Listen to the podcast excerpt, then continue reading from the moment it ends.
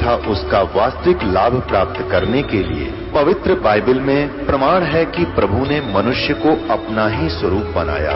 छह दिन में सृष्टि रचकर सातवें दिन विश्राम किया।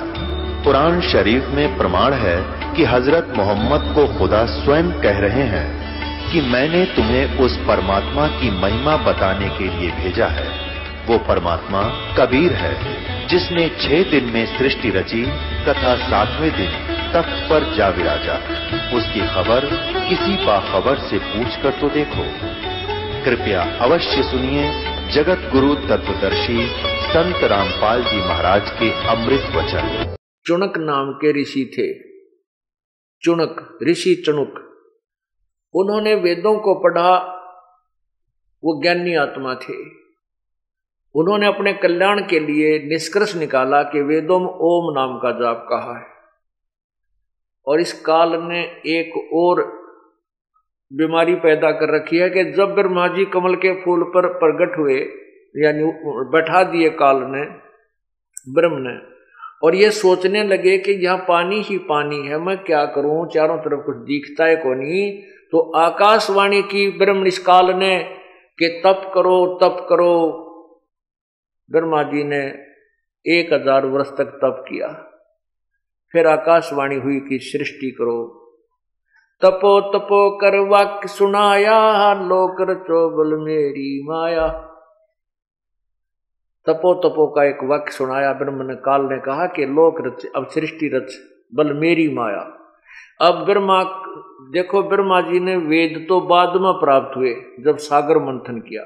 उससे पहले ही इंजेक्शन ला दिया काल ने, ब्रह्म ने अवकाशवाणी करके कि तप कर। अभी वो बैठ गया आँख मीच कर समाधि लगा कर तप कर दिया। तप करवा कर सिद्धि पैदा कर दी इसमें। तप करने से सिद्धियाँ आती हैं और तप से राज्य प्राप्त होता है। दो बीमारी होती दो उपलब्धि होती है। अब ब्रह्मा जी ने तप किया तो वेद बाद में मिले। वेदों में कहीं नहीं लिखा कि ये कठिन साधना करो, हठ योग करो। लेकिन वो आकाशवाणी जो काल ने इस वेदों से न्यारी कर दी, क्योंकि वेदों का ज्ञान पूर्ण परमात्मा ने ब्रह्म को दिया, ब्रह्म ने आज्ञा अपने पुत्रों को दिया। इसलिए जितने भी ये ऋषि, महर्षि हुए हैं, इन्होंने वेदों को भी पढ़ा, और फिर ब्रह्मा ब्रह्मावाणी वो दंत कथा भी याद रखी कि आकाशवाणी करी थी, परमात्मा ने ब्रह्मा को तप कर तप कर ब्रह्मा ने तप किया था। अब ये ऋषि महर्षि जो थे, ये ज्ञानी पुरुष वेदों को भी पढ़ा। वेदों में देखा, ओम नाम है। और वेदों में कोई मंत्र जाप का नहीं लिखा है, केवल ओम नाम लिखा है। और साथ में ये भी कहा कि कोई और परमात्मा है, उसके विषय में हम नहीं जानते। यजुर्वेद अध्याय के चालीसवें अध्याय के दसवें श्लोक में भी यही कहा है कि उस पूर्व परमात्मा, उस परमात्मा के विषय में कोई तत्वदर्शी संत, यानी धीरा नाम तत्वदर्शी संतों की तलाश कर उनसे सुनो, जो वो कहें उन्हीं को करो। ये देखिएगा यजुर्वेद, अध्याय नंबर चालीस चतवालीसो अध्याय, श्लोक दस में। इसमें क्या लिखा है? ये मनुष्य, यानी वेद ज्ञान दाता कह रहा है कि जैसे हम लोग मेधावी योगी विद्वानों जीराना माने मेधावी विद, योगी विद्वानों से जो वचन सुनते हैं वे लोग हम हमारे प्रति जो कहते हैं। अब इसका सीधा अर्थ है क्योंकि इस इस महापुरुष ने तो कोई ज्ञान था ही नहीं। भक्ति मार्ग का तो यो कति नल था। इसने वेदों के ज्ञान का डंगा कर रखा कति इसका अर्थ है कि कोई तो भगवान को जन्म लेने वाला कहता है, को, कोई नए जन्म संभवता माने जन्म लेने वाला। और असंभवता माने उत्पन्न नहीं होने वाला। जैसे इसने आगे थोड़ी सी अर्थ तो ठीक किया, लेकिन अनुवाद गलत किया है। ये देखो। यही से देख लेंगे। संभवात माने संयोग जन्य कार्य से। असंभवात माने उत्पन्न नहीं होने वाले कारण से। आहु, अन्यत अन्यत माने और कहते हैं। यानी कोई तो कहते हैं कि परमात्मा जन्म लेता है, संभावता माने उत्पन्न होता है, दूसरे कहें भगवान निराकार है, जन्म नहीं लेता। सीधा सार इसका। और कहते इसका ज्ञान तो वास्तव में इसके बारे में जानकारी तो तत्वदर्शी संत यानी धीरा नाम वो तत्वदर्शी संत बताओगे, उन तय सुनो। आठ में इस युद्धवेद के चालीस में जाए के फिर तेरहवें श्लोक में ये लिखा है कि कोई तो जिसने अक्षर ज्ञान प्राप्त कर लिया उसको विद्वान कहते हैं, और जिसने अक्षर ज्ञान नहीं है उसको अविद्वान कहते हैं। कहते हैं, विद्वान और अविद्वान की व्याख्या भी वो तत्वदर्शी संत बताओगा विद्वान कौन है विद्वान कौन है। अब हम संस्कृत के, संस्कृत भाषा को जानने वालों को महर्षि, विद्वान, पता नहीं, मंडलेश्वर, पंडित कहा करते थे, और ज्ञान उनको कह कह का भी कोई ना, आध्यात्मिक ज्ञान तो अब कबीर परमात्मा को अनपढ़ कहते थे, अशिक्षित कहते थे, और उन्होंने सभी वेदों के का भेद, सब ग्रंथों का भेद अपनी सिंपल लैंग्वेज में कर दिया। तो विद्वान तो कबीर परमात्मा थे। तो इसका अर्थ है कि विद्वान और विद्वान की परिभाषा भी वो तत्वदर्शी शांत ही बताएगा। अब एक चुनक नाम के ऋषि थे। उन्होंने वेदों को पढ़ा। उसमें देखा कि एक ओम नाम है और कोई मंत्र नहीं है। लेकिन उन्होंने ये भी पढ़ा कि पूर्ण परमात्मा के बारे में को तत्वदर्शी संत बताओगा, वहाँ वो दिन की काम करी को ना। तत्वदर्शी संत इनको कोई मिला नहीं। फिर अपने आप जो निष्कर्ष इन्होंने ओम नाम का निकाला और ओम नाम के साथ साथ फिर तप, वो ब्रह्मा जी की वह गुंडी अड़गी कि ब्रह्मा जी ने भी तप किया था, विष्णु जी ने भी बारह वर्ष, बारह हज़ार वर्ष तप किया, श्री शिव जी ने भी अठासी हज़ार वर्ष तप किया। वो लोक वेद और साथ रहता। इस आधार से ये ऋषि जन ओम नाम का जाप भी करते साथ में फिर समाधिस्थ, यानी तप करने की, तप अवश्य करते। तो उस ऋषि ने बहुत वर्षों तक तप किया, जिससे उसमें सिद्धियाँ आ गई और वो एटम बम बन गया। ये काल यही चाहता है कि इस जीव का मैं दुरुपयोग करूँ। यो डले डोए जा। और जब समय आवा, मैं इसका रिमोट से इसका प्रयोग कर लूँ। सिद्धियाँ तैयार करके और ऊपर से रिमोट से इसके अंदर प्रेरणा करके, ना जाने उसके साथ उससे क्या कुक्रम करवा देता है। अब ये चुनक ऋषि वेदों के अनुसार ब्रह्म साधना में लीन हो गया। बहुत वर्षों तक तप करता रहा। इसमें बहुत ज़बरदस्त सिद्धियाँ आ गई। वचन में शक्ति हो गई। एक मानधाता नाम का चक्रवर्ती राजा था। पूरी पृथ्वी पर उसका शासन था। माँ, ये चक्रवर्ती राजा दो चार साल में, दस वर्ष, पाँच वर्ष में, दो वर्ष में अपनी पूरे राज्य की एक छानबीन करते हैं कि कोई अन्य मेरा मेरे अधीन जो राजा है, उसने मेरी सदस्यता को, मेरे प्रभुता को अस्वीकार तो नहीं कर दिया। उसके लिए वो क्या करता है? एक घोड़ा उसके खाली छोड़ दिया जाता है। उसके गले में एक स्टार चिपका दिया जाता है, विज्ञापन लगा दिया जाता है कि ये राजा का घोड़ा है और जिसने राजा की जो अपराधीनता स्वीकार नहीं है, वो उस घोड़े को पकड़ दे, युद्ध के साथ लिए तैयार हो जा। राजा के पास बेहतर अक्षौणी बेहतर करोड़ सेना है। ये उस पर लिखा गया। पीछे उसके हज़ारों की संख्या में सैनिक चल पड़ते हैं। घोड़ा अपनी मर्ज़ी से घूमता रहता, कहीं जाओ, किसी साइड में चले। और उसको घोड़ा जा रहा था, घोड़ा पीछे पीछे सैनिक, चुनक ऋषि की झोंपड़ी के, कुटिया के सामने से वो पूरा लापड़दा गया। कुछ दिनों के बाद वो सारा घूम घाम के वापस आ गया, किसी ने घोड़ा पकड़ा नहीं। तो वापस जब आ रहे थे, लौट रहे थे, चुनक ऋषि ने फिर देखे हुए जो के तू चुनक ऋषि ने उन सैनिकों से पूछा रे सैनिकों, कहाँ गए थे? और ये इस घोड़े के ऊपर सवार किस लिए नहीं भाई घोड़े पर तो सवार ही होना चाहिए। तो वो उन्होंने कहा सैनिकों ने, कि ऋषि जी, ये राजा मान धाता का घोड़ा है और इस घोड़े पर बैठ नहीं सकते। इस घोड़े को इसलिए खाली छोड़ा हुआ है, इसके ऊपर आगे लिखा हुआ है कि जिसने भी राजा की प्रभुता स्वीकार नहीं है तो उस राजा ने इस घोड़े को पकड़ना होता है और जो घोड़ा पकड़ देता है, उसके साथ युद्ध करना होता है। तो ऋषि ने कहा कि भाई इस घोड़े को किसी ने नहीं पकड़ा। सैनिक बोले, कैसे पकड़े? हमारे राजा के पास बेहतर अक्षोणी सेना है। किसकी माँ ने दूध पिलाया है जो हमारे राजा के घोड़े ने पकड़ ले? अब देखो कोबद क्यों कर छावा? इसे इतने हज़ार वर्ष तक तप कर साधना की, भजन किया, और फिर अभिमान ज्यो का तो ऋषि जी में घर कर रहा। अब ऋषि उधर, क्योंकि ये सारी काल के हाथ में डोर है इनकी स्वर मुनि जन तैतीस करोड़ी, बंधे सभी निरंजन डोरी। ये काल की डोर का बंध रहे हैं और वो ही इनको नचाता है। अब उस काल ने वहाँ से प्रेरणा करती अंदर तक। अभिमान छा गया ऋषि में कि चक्रवर्ती राजा क्या हो गया कि इसको ये अपने आप को क्या समझ बैठा है, इसको ठीक करता हूँ। तो क्या मन में आया? कहने लगा ए भाई सैनिको,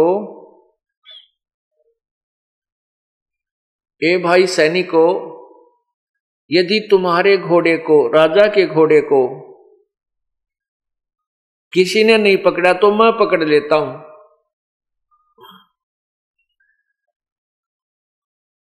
वो सैनिक बोले रहे कंगाल, ओ कंगले, दाने तेरे खाने को नहीं है, और तू युद्ध करेगा मानदाता चक्रवर्ती राजा के साथ? तो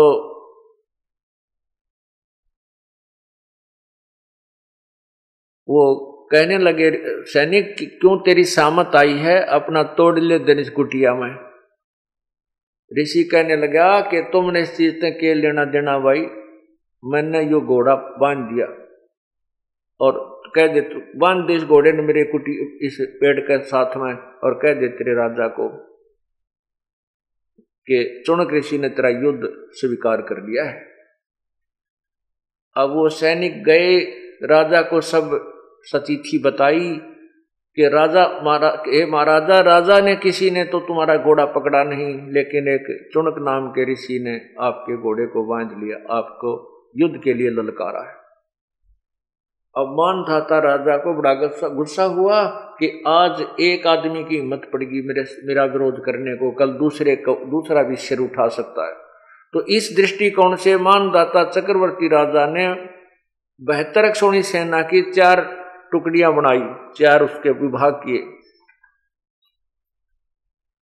अठारह सोनी सेना एक बार में ऋषि को मारने के लिए भेजी। एक आदमी को मारने के लिए अठासी, अठारह करोड़ सेना भेज दी।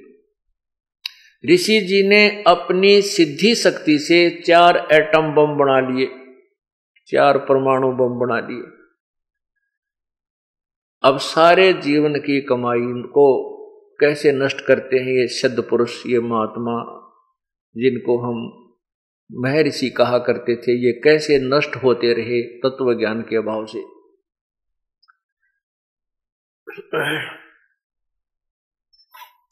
अब चार पुतली बना ली, चार एटम बम बना दिए। एक एटम बम यानी सिद्धि छोड़ दी, अठारह करोड़ सेना को कत्लेआम कर दिया। राजा ने दूसरी भेज दी अठारह करोड़ की, ऋषि ने दूसरी पुतली छोड़ दी। इस प्रकार बेहतर सोनी सेना का नाश कर दिया। किसने? चुनक ऋषि ने, महर्षि ने। यहाँ कबीर परमात्मा कहते हैं बेहतर अक्षोणी खा गए वो चुनक ऋषिश्वर एक, दे धारे जोरा फिर ये सभी काल के बेख के बेहतर अक्षोणी खा गया वो चुनक ऋषिश्वर ऋषियों में भी श्रेष्ठ ऋषि उसके ये लक्षण हैं।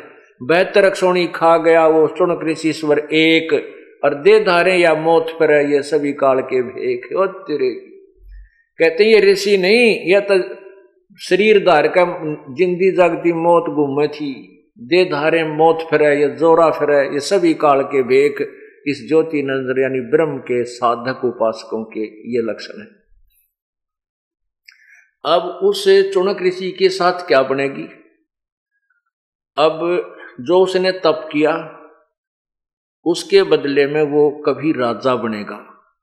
और जो बेहतर करोड़ सैनिक मार डाले, वो पाप उसके दूसरे बैड अकाउंट में डिपॉजिट हो गया। और तप का फल जब वो भोग लेगा, फिर उसने पाप कर्मों को भोगने का नंबर आओगा। कुत्ता बनेगा, शर्म कीड़े पड़ेंगे। और वो बेहतर अक्षोणी सेना जो मार रखी थी, वो कीड़े बनकर उस कुत्ते उस कुत्ते बने हुए ऋषि की आत्मा को शरीर को खावेंगे खाज लगेगी, टांग टूटेगी, लूचरा होगा, फिर कितने गधा बनेगा, ये ब्रह्मटी इन ज्ञानी आत्माओं की होगी। इसलिए गीता गीता ज्ञानदाता कहता है कि ये ज्ञानी आत्मा थे तो उदार है तो अच्छी आत्मा, पर मेरे वाली घटिया से घटिया साधना में ही आश्रित रही।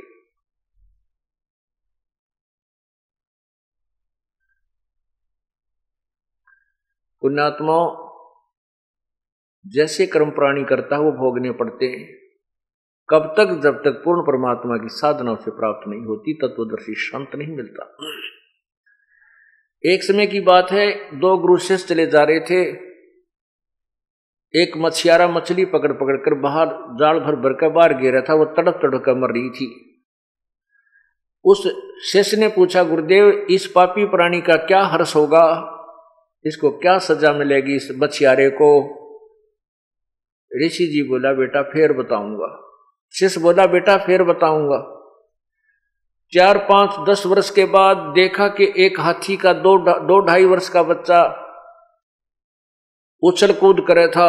उछल कूद करता करता दो वृक्षों के बीच में फंस गया और उसने झटकम पटकम होकर उछल कुछल करके वो निकलता गया, पर उसके कीड़े पड़ गए, जख्म हो गया। वर्षा के दिन थे, उसमें कीड़े पड़ गए वो पड़ा पड़ा चंगाड़ मार रहा है, और उसके शरीर पर अनगिन कीड़े उसमें चल रहे हैं। अब उस गुरु शिष्य दोनों उधर से गुजरे तो शिष्य ने पूछा, है गुरुदेव, इस पापी प्राणी को कौन से पाप का दंड मिला है? तब गुरु जी ने बताया कि ये बताऊँगा बेटा, ये हाथी वाली जो बच्चा हाथी का, ये वो इन वो आत्मा है जो शिकार मछलियारा था जो उस दिन मछली पकड़ पकड़ कर बाहर पटका था और ये जितने कीड़े पड़ रहे हैं ना, ये सारे वो मछलियाँ वाली आत्मा इनका अपना बदला ले रहे हैं बेटा। बदला कहीं ना जात है तीन लोग के माही। सतगुरु मिले कबीर से तो सत्य लोक ले जाही। तीन लोक में तो अदला बदला सबने भोगना पड़ेगा, लेकिन सतगुरु कबीर जैसे, यानी कबीर जैसे का अर्थ है यानी कि कबीर साहब ही मिले, यानी कबीर जी का दास, उन्हीं के पद चिन्हों पर चलने वाला, उन्हीं की शक्ति उनके अंदर काम कर रही हो, उसके ऊपर परमात्मा कबीर जी प्रसन्न हो, उस संत की प्राप्ति के उपरांत आपका मोक्ष होगा, सतलोक ले जाए ले जाए जाओगे अब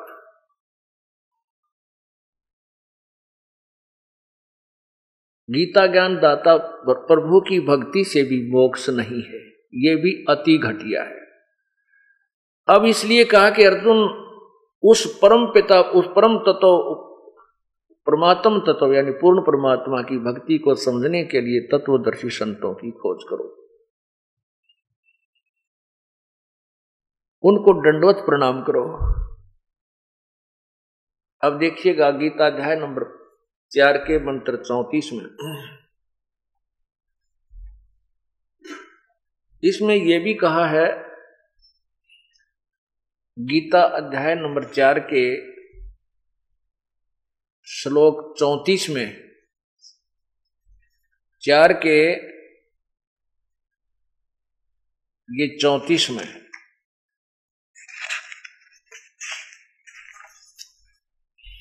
ये चौतीस है। ये इधर चार के चौतीस में लिखा है कि उस ज्ञान को तू तत्वदर्शी ज्ञानियों के पास जाकर समझ। उनको भली बात भी दंडवत प्रणाम करने से, उनकी सेवा करने से और कपट छोड़कर सरलता पूर्वक प्रसन्न करने से वे परमात्म तत्व को भली भांति जानने वाले ज्ञानी महात्मा तुझे तत्व ज्ञान का उपदेश करेंगे। अब ये तत्वदर्शी संत होगा कैसा? कौन है? उसके विषय में बताया है पंद्रहवें अध्याय के प्रथम श्लोक में। पंद्रहवें अध्याय के प्रथम श्लोक में लिखा है कि वो तत्वदर्शी संत कैसा होगा।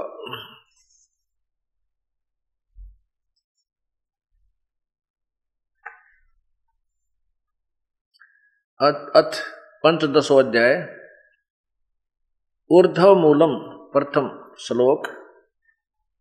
ऊर्धव मूलम ऊर्धव माने ऊपर को, मूलम माने जड़।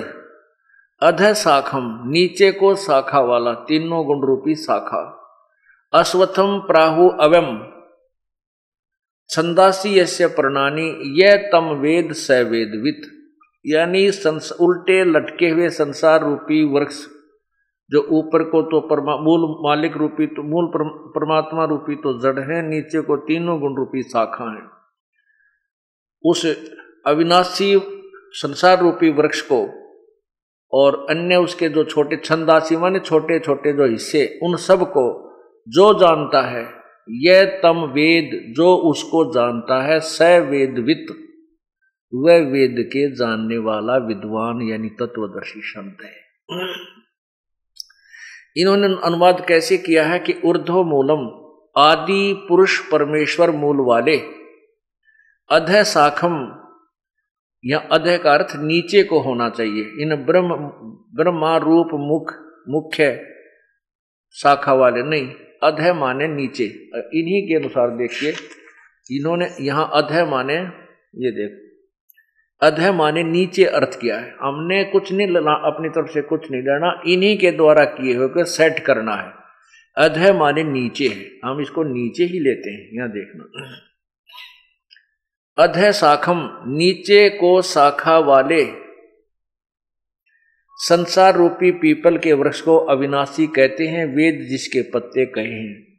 उस संसार रूपी वृक्ष को जो संस, जो पुरुष, यानी संत मूल सहित तत्व से जानता है, वह वेद के तात्पर्य को जानने वाला है। अर्थात वो वेद को सही समझता है और समझाता है। ये ज्ञान, ये वेद परमात्मा ने आकर बोला था, अक्सर पुरुष एक पेड़ है निरंजन वा की डार। ये तीनों देवा शाखा है भाई, पात रूप संसार। ये देखिएगा,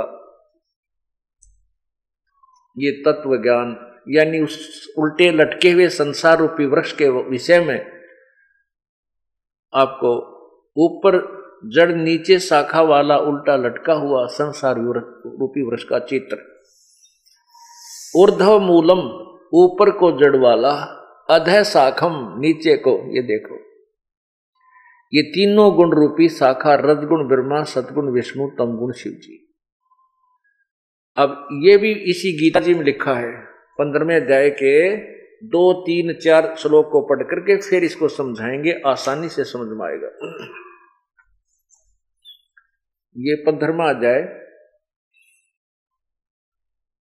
और अभी आपने दूसरा श्लोक पढ़ लिया, तीसरा पहला पढ़ा, दूसरा पढ़ो कि उस संसार रूपी वृक्ष की तीनों गुण रूप है ये जल से बड़ी हुई नहीं, यहाँ देखना। अध्य च ऊर्धम प्रसरता तस्य शाखा गुण प्रवर्धा, विषय प्रवाला अध्य च मूलानी अनुसंततानी कर्मा अनुबंधनी मनुष्यलोके। उस संसार रूपी वृक्ष की तीनों गुण रूप, रजगुण, ब्रह्मा, सदगुण, विष्णु तम गुण शिव जी रूपी वि, रूपी विषय भोग रूप कोपलों वाली देव मनुष्य आदि तरह योनि शाखा नहीं। विषय पर वाला शाखा यानी गुण ये तीनों गुण रूपी विषय वासनाओं की विषय विकारों की ये शाखा नीचे और ऊपर सर्वत्र नहीं। अध माने नीचे नीचे क्योंकि पृथ्वी लोक पर यु ज्ञान बोला जा रहा था नीचे पाताल लोक है ऊपर स्वर्ग है। नीचे पाताल में, ऊपर स्वर्ग में, इन तीनों भगवानों की रेंज है, तक फैली हुई है। मनुष्य लोक में और कर्मों के अनुसार बांधने वाली ये मूलानी यानी मुख्य कारण है। ये जड़े हैं। ब्रह्मा, विष्णु, महेश ही जीव को बांधते हैं। आपने चौदहवें अध्याय के पाँचवें श्लोक में भी पढ़ा था। और नीचे और ऊपर ये व्याप्त हो रही हैं सभी लोगों में अब तीसरा हम देखना इस संसार वृक्ष का स्वरूप जैसा कहा है, वैसा यहाँ विचार काल में नहीं है। गीता ज्ञानदाता कहता है कि जो ये संसार रूपी वृक्ष है, यानी संसार की सृष्टि के विषय में मैं नहीं जानता। यहाँ विचार काल में, इस गीता ज्ञानदाता में मैं, गीता के ज्ञान में मैं नहीं बता सकता, यहाँ देख रहा नहीं पाया जाता, क्योंकि न तो इसका आदि है और न इसका अंत है, और न ही इसकी अच्छी प्रकार सचिथी है। इसलिए इस सुविरुद्ध मूलम, इस दृढ़ मूल वाले संसारूपी पीपल के वृक्ष को दृढ़, वैराग, वैराग्य रूप शस्त्र द्वारा काटकर असंग शस्त्रेण छितवा। या यहाँ इसका अर्थ है कि तत्व ज्ञान रूपी शस्त्र से काट कर समझ कर उसके पश्चात तत्व ज्ञान रूपी शस्त्र से काट के सारे उलझे हुए ज्ञान को, यानी उसे समझकर उसके पश्चात उस परम पद रूप परमेश्वर को भली भांति खोजना चाहिए, जिसमें गए हुए पुरुष फिर लौटकर संसार में नहीं आते। और जिस परमेश्वर से इस पुरातन संसार वृक्ष की प्रवृत्ति विस्तार को प्राप्त हुई, अर्थात जिस भगवान ने सृष्टि की रचना की है, उसी आदि पुरुष नारायण के गीता ज्ञानदाता कहता है, मैं शरण हूँ, मैं भी उसी के अधीन हूँ। इस प्रकार दृढ़ निश्चय करके उस परमेश्वर का मनन और निधि दासन करना चाहिए। अब यहाँ इससे सिद्ध होता है कि वहाँ अनुतम शब्द को यदि वो समास लगा करके अति उत्तम सिद्ध करना चाहे तो भी नहीं हो सकता, क्योंकि गीता ज्ञानदाता तो कहता, मैं भी उससे की शरण में हूँ। तो उसकी गीता ज्ञानदाता की भक्ति साधना अति उत्तम नहीं कही जा सकती। अब गीता अध्याय नंबर सात के ही हाँ गीता अध्याय नंबर सात के उन्नीस को और आपको सुनाता हूँ। इसमें निर्णायक ज्ञान है। गीता ज्ञान दाता कहता है कि बहुनाम जन्मानाम अंते ज्ञानवान माम प्रपलते बहुत बहुत जन्मों के, अंत के जन्म में कोई ज्ञानवान ज्ञानी मेरी भक्ति में लगता है, ना तो कोई किस्से की पूजा, कोई देवी की, कोई देव तो कोई चार ईंट ला के उड़ा पूजा करता रहता है। लेकिन वासुदेव सर्वम इति स महात्मा सुदुर्लभ। ये बताने वाला कि न तो ब्रह्मा, विष्णु, महेश की पूजा से लाभ है, पूर्ण लाभ है, न ही ब्रह्म से, न पर ब्रह्म से। उस वासुदेव यानी सर्वव्यापक परमात्मा, सबके मालिक एक परमात्मा की भक्ति करने से ही लाभ होगा, पूर्ण मोक्ष होगा। ये बताने वाला साधु तो बड़ी मुश्किल तो मिलेगा। सो दुर्लभ है। ये देखिएगा सातवें अध्याय का उन्नीसवां श्लोक। अभी आपने गीता जी के अध्याय नंबर सात के मंत्र अठारह को पढ़ा था। गीता अध्याय नंबर सात, मंत्र अठारह का आपको पढ़ा था आपने। इसमें लिखा है कि उदारा ये ये सभी उदार हैं, परंतु ज्ञानी तो मेरा स्वरूप ही है, ऐसा मेरा मत है। क्योंकि वह मद, मदगत मनबुद्धि वाला ज्ञानी भक्त अनुतमाम अनुतमाम का अर्थ अति उत्तम लिखा है। अति उत्तम स्वरूप मुझमें ही अच्छी प्रकार सतीत है। अब देखियो उन्नीस में क्या कहा है। यही, यहीं पर देखो, पहले इसकी संस्कार देखते हैं। बहु नाम जन्मा, बहु नाम जन्माना, जना, जन, जन्मनाम, बहु नाम जन्मानाम अंते, ज्ञानवान माम पर पदते वासुदेव सर्व इति स महात्मा सुदुर्लभ। बहु नाम जन्मा नाम बहुत बहुत जन्मों के अंते अंत के जन्म में ज्ञानवान ये ज्ञानी आत्मा मेरी भक्ति करते हैं। और वासुदेव सर्वमिति सहमात्मा सुदुर्लभ है। ये बताने वाला कि वासुदेव यानी सर्वव्यापक सबका मालिक जो भगवान है, वही सब कुछ है, सर्वम है। यह बताने वाला महात्मा बहुत मुश्किल से मिलेगा, शायद सुदुर्लभ बड़ी मुश्किल से मिलेगा। अब यही प्रमाण आदरणीय गरीबदास साहिब जी ने कहा है तत्व भेद कोई ना कह रे झूम करा यो पैसे ऊपर नाच सुनो रे झूम करा एक पंजाब से राम राय नाम का एक भक्त आया था, गरीबदास साहिब के पास। जब गरीबदास जी को परमात्मा की प्राप्ति हो चुकी थी, सतलोक ले जाकर गरीब कबीर साहब ने गरीबदास जी की आत्मा को वापस शरीर में छोड़ दिया था। उसके पश्चात उन्होंने ये निर्णायक ज्ञान कहा। तो उस राम राय का उर्फ़ नाम जो मकरावी था, वो भी ब्रह्मा, विष्णु, महेश, विष्णु जी का उपासक था। जब इस तत्व ज्ञान को समझा तो उसने कहा कि हे भगवान, यो ज्ञान तो आज तक किसी ने हमारे बताया को नहीं। तब गरीबदास जी ने कहा था, तत्व भेद कोई ना कह, रे ये पैसे ऊपर नाच सुनो, रे झूम करा कोटो मध्य कोई नहीं रे झूम करा अरबों में कोई गर्क सुनो रे झूम करा इस तत्व ज्ञान को बताने वाला करोड़ संतों में तो तुझे मिलेगा नहीं। अरब संतों में कोई एक गर्क गर्क माने कंप्लीट नॉलेज रखने वाला, पूर्ण रूप से ज्ञान रखने वाला। कोई अरबों में गर्क कोई सुनो रहे झूमक रहा अब जैसे कबीर साहब के बारे में छोटी मोटी जानकारी देने वाले संतान की कति कमी नहीं। कबीर पंथ में, मेरे ख्याल में तो दस बीस लाख गुरु पा जाएँगे कबीर पंथ में, और कह कह का बेरा नहीं परमात्मा के बारे में। और भगवान के बारे में वैसे ज्ञान देने वाले तो गाँव गाँव में, अगर एक गाँव में दस हज़ार, बीस हज़ार की आबादी है तो पाँच हज़ार गुरु पावेंगे। पाँच हज़ार गुरु कैसे हैं? जैसे किसी के बालक का तकलीफ़ होगी कहते हुआ उसकी सासू बतावेगी बार लीगा दर दे इसके दो रुपये। या पड़ोसन आ जाओगी भाई बेबे भीतर गए दर दे यानी दो गुरु तो हो गए। फिर कोई और चलती फिरती आ जाएगी नो कहेगी, थारा तो गुड़गा माड़ी की पूजा, उसके बेली दर्दे यानी एक गाँव में पाँच हज़ार तक कम गुरु नहीं है। और फिर ये गाँव देख ले, सारे संसार में कितने हैं। और किससे ने क्या है का बेरा को नहीं इसलिए कहते हैं, करोड़ों में तो कोई सह नहीं रहा, झूमक रहा। अरबों में कोई गर्क सुनो रहा, झूमक रहा। यही गीता जी कह रहे हैं कि वासुदेव सर्व, सर्वमितिम स महात्मा सुदुर्लभ है। ये बताने वाला कि वो वासुदेव, यानी सर्व वासुदेव श्री कृष्ण जी नहीं थे।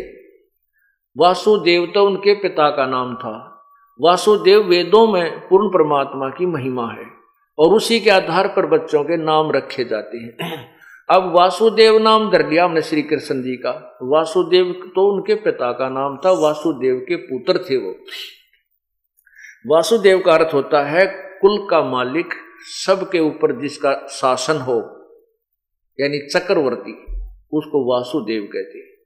अब श्री कृष्ण जी की सती थी और ब्रह्म की सती थी और पूर्ण परमात्मा वासुदेव की सती थी, को जो बतावेगा, वो तत्वदर्शी संत बड़ी मुश्किल से मिलेगा। अब आपको वासुदेव की परिभाषा दिखाते हैं, सुनाते हैं। ये देखिएगा एक ब्रह्मांड का चित्र। ये एक ब्रह्मांड है। पुणात्माओं अब आप कोई बालक नहीं हो, सब शिक्षित हैं और इतने अच्छे इंटेलिजेंट अब इंसान हो चुका है कि ये कंप्यूटर जैसे, ऐसे माइनर कितने सेंसिटिव इंस्ट्रूमेंट बना लिए। ये इसी तरह अध्ययन करने से क्लास अटेंड करने से और ट्यूशन तक ला करके वो ज्ञान प्राप्त हुआ। इसीलिए आपने थोड़ा समय निकालना पड़ेगा इस तत्व ज्ञान को समझने के लिए। आप देखिएगा, ये एक ब्रह्मांड का चित्र। एक ब्रह्मांड का लघु चित्र। इसमें ये एक ब्रह्मांड है। इसको अंड कहो चाहे ब्रह्मांड कहो, ये। ये अंडे जैसी इलिपिकल शेप है इस सारे ब्रह्मांड की, ये सारा एक ब्रह्मांड है। इसमें नीचे देखिएगा, ये एक विष्णु जी का लोक है, ये ब्रह्मा का लोक है, ये शिव जी का लोक है, और ये स्वर्ग और नरक साथ साथ है। और ये पृथ्वी लोक है, ये पाताल लोक है। ये पृथ्वी लोक, ये पाताल लोक, इसमें भी इसमें भी जीव है, मनुष्य है, और इसमें भी मनुष्य है, और यहाँ पर भी ये देव भी मनुष्य ही है, और ये स्वर्ग में इस स्वर्गलोक में इस पृथ्वी लोक पे, और इस पाताल लोक पे। इन तीन लोकों में इन तीन लोकों पर रजगुण ब्रह्मा विष्णु और शिव, ये तीनों भगवान, ये इनकी राजधानियाँ हैं। यहाँ से बैठे इन तीन लोकों के ऊपर ये कंट्रोल करते हैं। बस, इस ब्रह्मलोक में भी इनका आधिपत्य नहीं है। ये ब्रह्मलोक है। पीछे देखिए। ये ये ब्रह्मलोक है। ये ये जो ब्रह्मलोक है इसके अंदर भी ब्रह्मा विष्णु महेश का कोई अधिपत्य नहीं। यहाँ पर ये स्वयं इनका पिता सदाशिव महाब्रह्मा महाब्रह्मा, महाविष्णु और महाशिव रूप में रहता है और अपने साथ अपनी पत्नी दुर्गा को महालक्ष्मी, महापार्वती और महाशावत्री रूप में रखता है। यहाँ इसने तमोगुण प्रधान अक्षेत्र, रजोगुण प्रधान अक्षेत्र और सतोगुण प्रधान अक्षेत्र बनाए हुए हैं। यहाँ रह करके इन तीनों पुत्रों की उत्पत्ति करता है। इनको यहाँ से उठा करके फिर यहाँ ला करके इस सागर में, ये जो पूरा समुद्र भरा पड़ा चारों तरफ़, इस समुद्र में ला करके रख देता है। यहाँ, और बहुत अक्षेत्र लंबा चौड़ा क्षेत्र है ये समुद्र का। फिर यहाँ से उठा करके इनको दुर्गा, तीनों को होश में ला करके इन एक एक स्थान पर छोड़ देती है। इनका दो, तीनों का ब्याह कर देती है। तो ये भगवान ब्रह्मा, विष्णु, महेश तो केवल एक ब्रह्मांड में, इस ब्रह्मांड में एक एक विभाग के और केवल तीन लोकों में, रजगुण, इस पृथ्वी लोक, पाताल लोक और स्वर्ग लोक पर प्रभु है। एक एक विभाग के मालिक है। पूरे ब्रह्मांड में भी ये मालिक यानी के मालिक नहीं है, पूरे ब्रह्मांड में भी व्यापक नहीं है, पर पूरे ब्रह्मांड में भी ये वासुदेव नहीं है। अर्थात ये वासुदेव नहीं है। अब देखिएगा एक ब्रह्मांड का चित्र आपने देखा। अब देखिएगा 21 ब्रह्मांड जो काल के हैं, ज्योति निरंजन के।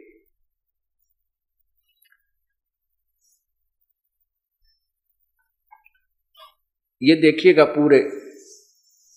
ज्योति निरंजन काल ब्रह्म के लोक 21 ब्रह्मांड का लघु चित्र। ये पूरे 21 ब्रह्मांड है। ये ज्योति निरंजन का ब्रह्म का अक्षेत्र है। अब ये देखिए, जो एक एक ब्रह्मांड आपने देखा था, अब वो ब्रह्मांड, ये समझो, एक गेंद सी दिखाई देती है। ये है। और इसने महाब्रह्मांड बनाया है काल ने।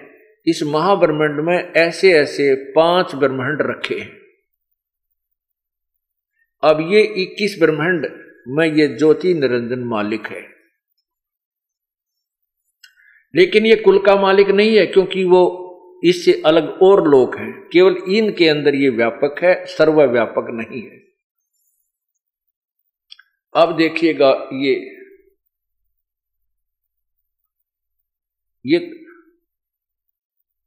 अब देखिएगा नीचे, ये नीचे देखना।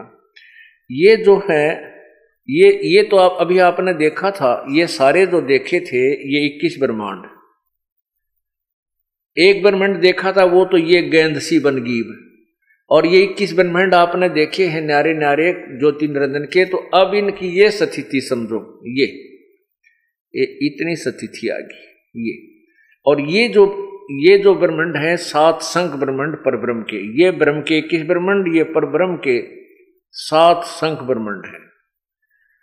तो ये ब्रह्म भी सर्व वासुदेव नहीं है और पर ब्रह्म भी कुल का मालिक वासुदेव नहीं है, क्योंकि अब यहाँ देखिए, ये केवल की सात संघ ब्रह्मंड में व्यापक है, सर्वव्यापक नहीं है, सबका वासुदेव नहीं है। अब ये देखना असंग ब्रह्मंड। अब असंग ब्रह्मंड, ये पूर्ण परमात्मा के असंग ब्रह्मंड, ये छोटे छोटे जो दिखाई देते हैं, ये सब ब्रह्मंड है। ये जो दिखते आपको, ये ऐसे, ये सब ब्रह्मंड है असंख्य ब्रह्मंड। इनका मालिक, इन सब का मालिक सर्वव्यापक वासुदेव कबीर परमात्मा पूर्ण ब्रह्म है, सत्य पुरुष है। यहाँ देखना पूरा देखो इसको एक बार।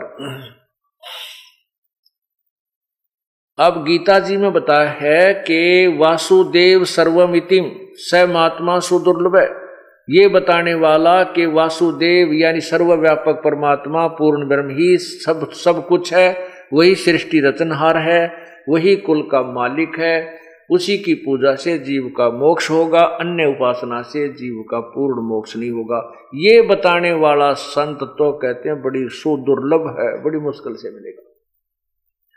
बहुनाम जन्मानाम अंते ज्ञानवान माम परपदते बहुत बहुत जन्मों के अंत के जन्म में कोई ज्ञानी आत्मा ब्रह्म तक की साधना करता है ना तो नीचे के तीनों गुणों की रजगुण ब्रह्मा सतगुण विष्णु तम गुण शिव जी या कोई और अन्य उपासना, कोई जय गणेश जय गणेश देवा।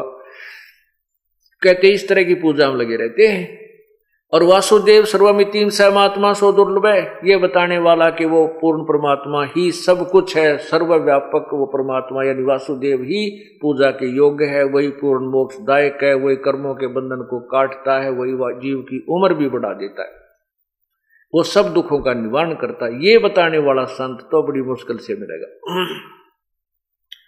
अब सातवें अध्याय के उनतीसवें श्लोक में गीता ज्ञानदाता ने कहा है कि उस ब्रह्म को जानकर, उस ब्रह्म को जानने के पश्चात और पूरे आध्यात्मिक ज्ञान को जानने के पश्चात और मुझे समझने के पश्चात ये जीव फिर यहाँ से जन्म और मृत्यु के लिए छूटने का प्रयत्न करता है, यहाँ की किसी वस्तु की डिमांड नहीं करता। क्योंकि जब तत्व ज्ञान आपको हो जाएगा, उसके बाद आपके यहाँ के संसारिक सुख की कति चाह नहीं रहेगी। आप तो यहाँ से पीछा छुटवाने की कोशिश करोगे, क्योंकि आपको पता चल जाएगा, कोट जन्म तन भर मत होगे, कुछ ना हाथ लगा रे कुकर शुकर खरबया बोरे कौआ हंस बुगारे कोटि जन्म तू राजा की न मिटी न मन की आशा, भिक्षक होकर दर दर घूम्या मिला न निर्गुण रासा इंद्र कुबेर ईश की पदवी ब्रह्मा वृण ब्रह्म राया विष्णुनाथ के पुर को जाके फिर भी उल्टा आया। दोज असंख जन्म तन मरत्या हो गे जीवित क्यों न मरे रे? द्वादश मध्य महल मठ बोरे बहोर न देह धरे रे। दो जग भिस्त सभी ते देखे, राजपाट के रसिया तीन लोक से तरपत नाही, ये मन भोगी खसिया। सतगुर मिले तो इच्छा मिटे, पद मिल पदे समाना। चल हंसा उस लोक पठाऊं जो आद अमर अस्थाना। चार मुक्ति जहाँ चंपी करती, माया होरी दासी। दास गरीब अभय पद पर से वो मिल राम अविनाशी। आपको ये ज्ञान हो जाएगा तत्व ज्ञान से कि यहाँ तो कुछ भी सौदा नहीं है, चाहे आज हम करोड़पति हो जाए, कल मृत्यु होगी तो गदापति बने पावाएँगे तो तो यहाँ तो कुछ भी नहीं चाहिए हमने यहाँ से तो पीछा छूटा भगवान, जन्म जन्म मृत्यु से हमारा पीछा छूटा किस प्रकार छूटा? तो फिर तो यही चाह जीव को रह जाएगी, ये गीता ज्ञानदाता स्पष्ट कर रहा देखिएगा श्रीमद भगवत गीता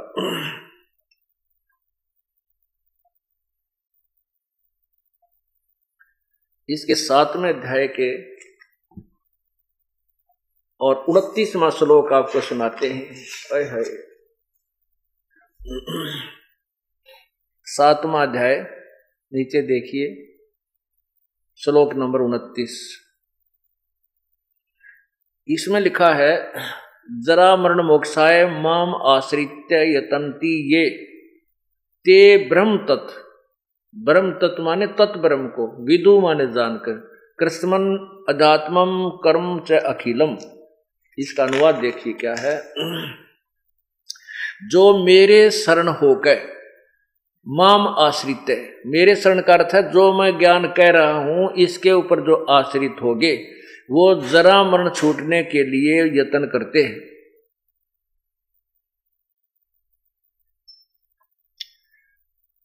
अब ये क्या कह रहा है गीता ज्ञानदाता कि जो मेरे शरण होकर मैं जो ज्ञान दे रहा हूँ, इस पर आश्रित जो हो गया, तत्वदर्शी संत ने ढूंढ लेगा और फिर उसके ज्ञान पर आश्रित उस समझ लेगा। तो जरा और मरण से छूटने के लिए यत्न करते हैं। वे तत्, वे वे व्यक्ति तत् ब्रह्म तत्व माने उस, ब्रह्म माने ब्रह्म को, यानी परमात्मा को, और संपूर्ण अध्यात्म को तथा संपूर्ण कर्मों को जानते हैं। जो मेरे इस ज्ञान को समझ लेंगे और तत्वदर्शी संत की खोज कर लेगा तो फिर वो यहाँ से जन्म और मृत्यु, वो संपूर्ण अध्यात्म को तथा संपूर्ण कर्मों को जान जाएगा। और फिर वो उस उस परमात्मा को, तत्परम को, संपूर्ण अध्यात्म को तथा संपूर्ण कर्मों को जानते हैं। जो मेरे इस ज्ञान को आश्रित होकर के तत्वदर्शी संत के पास चले गए, उनको पूर्ण ज्ञान हो गया। फिर वो उस ब्रह्म को और संपूर्ण अध्यात्म को था संपूर्ण कर्मों को जानते। कितना साफ़ लिखा है। देखिएगा,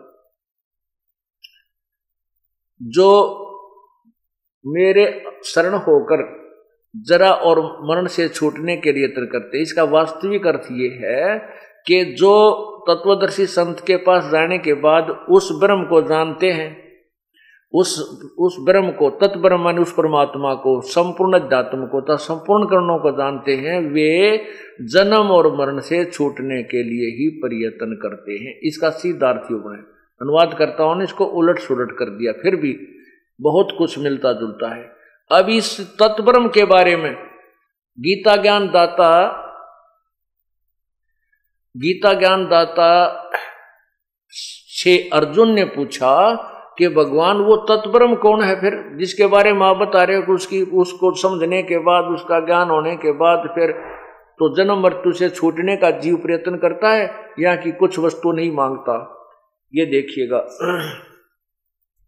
अभी आपने ये उनतीसवा श्लोक पढ़ा है। ये संपूर्ण तत्ब्रह्म को, उस ब्रह्म को, जातम को तथा संपूर्ण कर्मों का जान, ये तीसवा। ये तीसवा, सातवें अध्याय में तीस श्लोक हैं, ये यहाँ समाप्त हो जाता है। अब आठवां देखिएगा। ये आठवां अध्याय शुरू हो गया। इस अष्टमो अध्याय में प्रथम मंत्र में अर्जुन ने पूछा किम तत्ब्रह्म किम अध्यात्म किम कर्म पुरुषोत्तम, किम अधिभूतम च किम प्रोक्तम अधिदेवम किम उच्चते हे पुरुषोत्तम तत्ब्रह्म किम, वह ब्रह्म क्या है? वो ब्रह्म यानी आपसे न्यारा और परमात्मा कौन है? इसका उत्तर आठवें अध्याय के तीसरे, इसी के तीसरे श्लोक में गीता ज्ञानदाता ने कहा है। ये तीसरे श्लोक में कहा है कि वह परम अक्षर ब्रह्म है। ओए होए, वह तो परम अक्षर ब्रह्म है। इससे सिद्ध है कि गीता ज्ञान दाता से अन्य कोई और भगवान है। ब्रह्म का अर्थ भगवान होता है, प्रभु होता है। जैसे हम पूर्ण ब्रह्म कहते हैं, परम अक्षर ब्रह्म कहते हैं, परम अक्षर ब्रह्म का होता है जो वास्तव में अविनाशी, जो कभी नष्ट ना हो, वो भगवान। ये गीता ज्ञानदाता खुद कहता, मेरे, तेरी तो मृत्यु होती है। इसलिए कुछ अन्य परमात्मा पूर्ण ब्रह्म के बारे में, परम अक्षर ब्रह्म के विषय में जानकारी दी है। और फिर आठवें अध्याय के पाँचवें श्लोक में गीता ज्ञानदाता कहता है कि, मेरी भक्ति कर मुझे प्राप्त होगा। सातवें श्लोक में भी कहता है, मेरी भक्ति कर युद्ध भी कर मुझे प्राप्त होगा। आठवें अध्याय के छठे श्लोक में कह रहा है कि ये नियम है, अंत समय में जो भी जिसकी भक्ति करता हुआ प्राण त्याग कर जाता, उसी भगवान के पास पहुँच जाता है। आठवें अध्याय के आठ, नौ और दस श्लोक में उस उस परम अक्षर ब्रह्म के विषय में बताई है ये देखिएगा।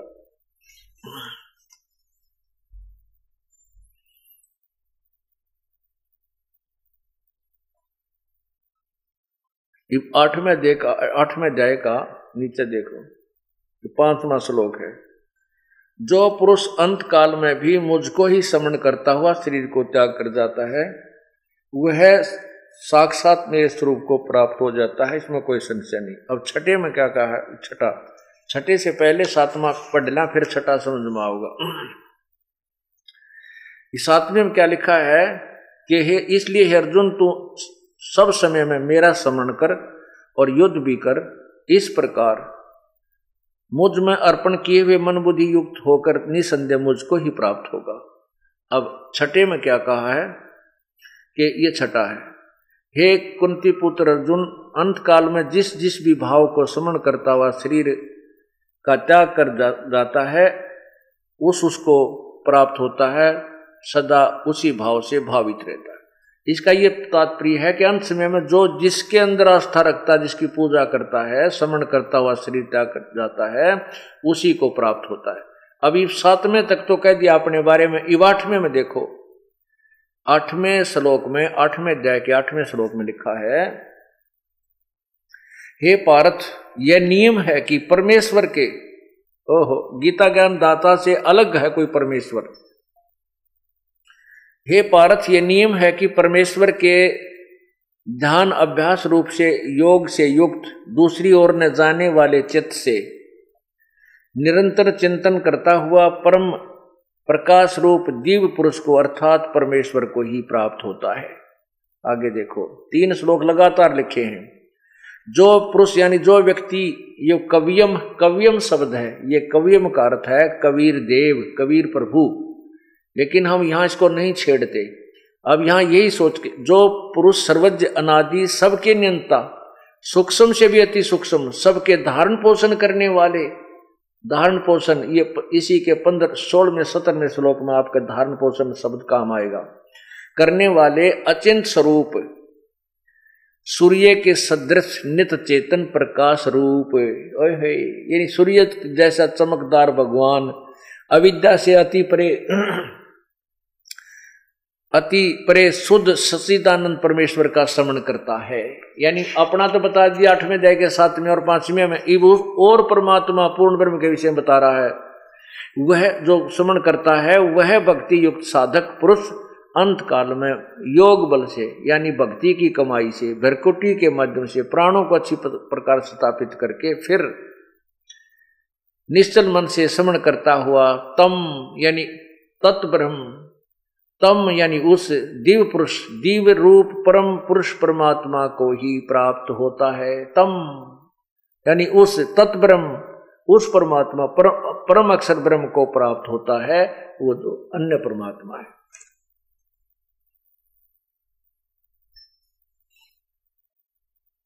अब ये देखिएगा, गीता जी के आठवें अध्याय के और सोलहवें श्लोक में लिखा है कि ब्रह्मलोक तक सभी लोग नासवान हैं। हे अर्जुन, ब्रह्मलोक पर्यंत सब लोग पुनर्वर्ती में हैं, पुनर्वर्ती हैं। परंतु कुंती पुत्र मुझको प्राप्त होकर पुनर्जन्म नहीं होता, ये इन्होंने अनुवाद गलत किया है। यहाँ इसका अर्थ बनता है कि माम उपेतु, परंतु मेरे को प्राप्त होकर भी पुनर्जन्म होता है जो न विद्यते विद्य का अर्थ होता है जानना। विद्य विद्या शब्द से, धातु से बना है तो विद्य विद्यते माने जानना होता है। तो जो ये नहीं जानते कि मुझे प्राप्त होने वाले भी जो तत्व ज्ञान से परिचित नहीं है, उनका भी पुनर्जन्म होता है, क्योंकि ब्रह्मलोक तक पर्यंत सभी लोग पुनर्वर्ती में हैं, अर्थात ये भी जन्म मृत्यु में आते हैं। अब आठवें अध्याय का अब तीन परमात्मा आपको यहाँ सिद्ध करते हैं। आठवें अध्याय के अठारहवें श्लोक में देखिए इधर आकर के नीचे।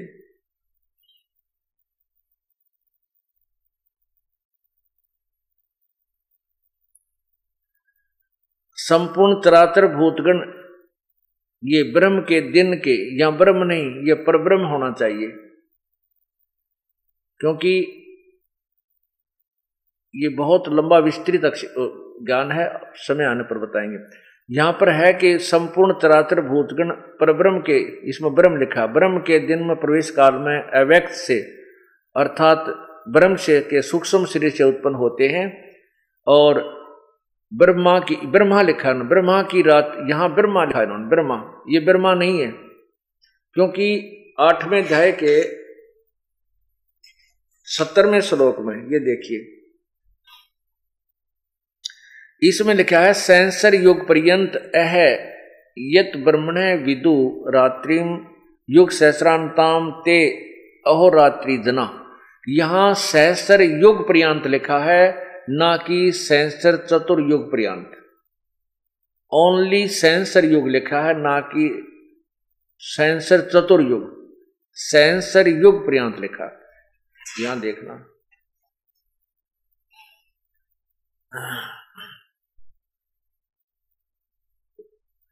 इसका अनुवाद किया है इन्होंने, ये ऊपर देखिएगा। ब्राह्मण का अर्थ इन्होंने ब्रह्मा कर दिया है। ब्राह्मण का अर्थ होता है बड़ा भगवान, यानी पर ब्रह्म ब्रह्म से नेक्स्ट जो प्रभु है।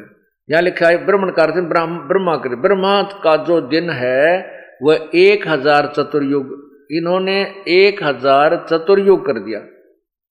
नहीं, ये मूल संस्कृत बता रही है, सेंसर युग पर्यंत। एक हज़ार युग, नोट चतुर्युग चतुर्युग नहीं है, यह केवल सेंसर युग है। परब्रह्म की जो व्याख्या है, वो अलग से बनती है। इस थोड़ी सी तत्व ज्ञान को समझने के लिए हमने मोटा मोटा सा और कुछ बारीक सा भी समझना होगा। ब्रह्मा, एक ब्रह्मा की मृत्यु सात ब्रह्मा की मृत्यु के बाद एक विष्णु की मृत्यु होती है। सात विष्णु की मृत्यु के उपरांत एक शिव की मृत्यु होती है। ब्रह्मा जी की मृत्यु कैसे होती है? कितना समय है? कि एक हज़ार चतुर्युग का तो ब्रह्मा का दिन है, इतनी ही रात्रि और तीस दिन रात का एक महीना, बारह महीनों का एक वर्ष और सौ वर्ष की ब्रह्मा जी की आयु एक चतुर्युग में कितने युग होते हैं? सतयुग, त्रेता, द्वापर और कलयुग चार युग। और इनके कुल मिलाकर के तिरतालीस लाख बीस हज़ार वर्ष होते हैं। अब देखिए, एक चतुर्युग में तिरतालीस लाख बीस हज़ार वर्ष और फिर ऐसे ऐसे एक हज़ार चतुर्युग की का दिन इतनी रात और फिर तीस दिन का महीना, बारह वर्ष का एक वर्ष, सौ वर्ष की ब्रह्मा की आयु ये चतुर्युग है। ब्रह्मा जी की जो काउंटिंग है आयु की, वो चतुर्युग से है। और परब्रह्म की काउंटिंग जो आयु की जो गिनती है, वो केवल ब्रह्म युग से है, एक हज़ार युग से है। कैसे है कि सात बर फिर कहते हैं सत्तर हज़ार जब ये शिव मर लेंगे, कौन से शिव? ये काल के पुत्र। सात ब्रह्मा की मृत्यु के बाद एक विष्णु की मृत्यु, सात विष्णु की मृत्यु के बाद एक शिव की मृत्यु। ऐसे फिर ये सत्तर हज़ार जब शिव मर लेंगे, तब ये ब्रह्मलोक में रहने वाला काल मरेगा। एक ब्रह्मांड का विनाश होगा। वो परब्रह्म का एक युग होगा। पुण्यात्मा, ये है वो ज्ञान जो इस समय की सतिथि को जानता है, वो तत्वदर्शी संत ये भी गीता जी के अध्याय नंबर आठ के मंत्र उन्नीस में आपको दिखाए, बताएँगे।